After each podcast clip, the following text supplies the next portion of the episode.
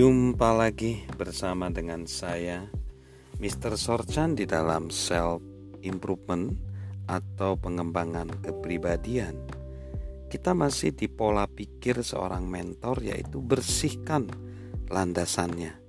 Setelah mengajari orang-orang kita untuk terbang, memperlengkapi mereka dengan bahan bakar dan mengizinkan mereka untuk mengambil kontrol beberapa orang mentor tidak mengambil langkah terakhir yang dibutuhkan untuk membuat orang-orang mereka menjadi sukses dan berhasil. Mereka tidak memberikan rute yang mudah dipahami. Mereka biasanya tidak menyadari hal itu dan tidak sengaja membatasi orang-orang yang mereka kembangkan. Namun, itu masih bisa saja terjadi Inilah beberapa hambatan yang sering diciptakan oleh para mentor untuk para calon pemimpin yang ingin dikembangkan.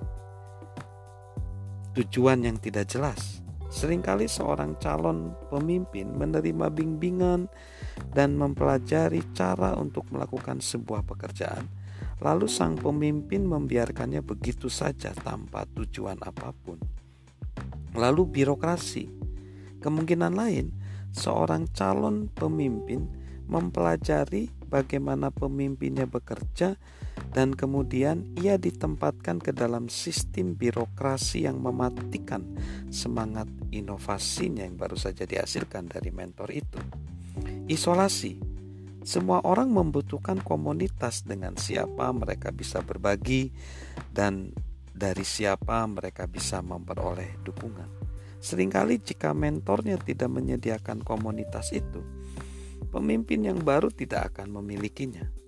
Kesibukan bekerja tanpa tahu apa hasil yang akan diperoleh akan membuat orang kehilangan semangat.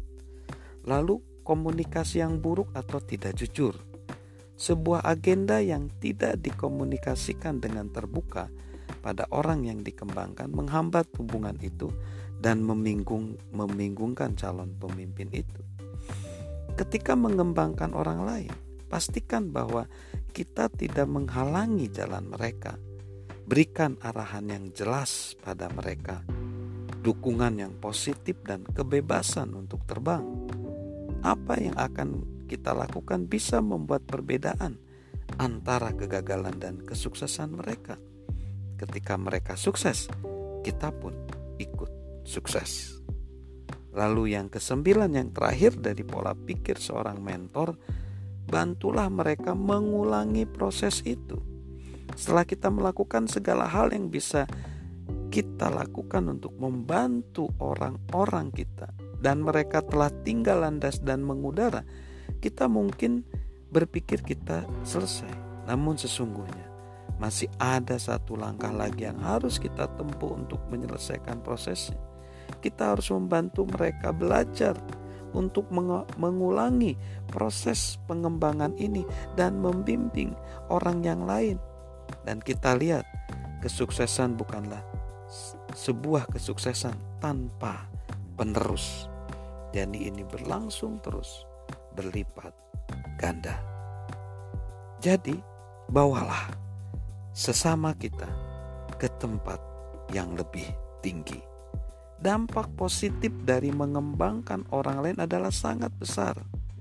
Namun, kita tidak harus menjadi orang hebat atau memiliki bakat yang luar biasa untuk bisa menjadi mentor bagi orang lain.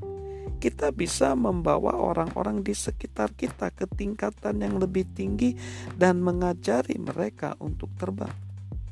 Dibutuhkan keinginan yang kuat dan komitmen untuk menjalani prosesnya. Namun, itu adalah bagian yang paling berharga dari kesuksesan. Membawa orang lain ke tempat yang lebih tinggi adalah kegembiraan yang terbesar di dunia ini.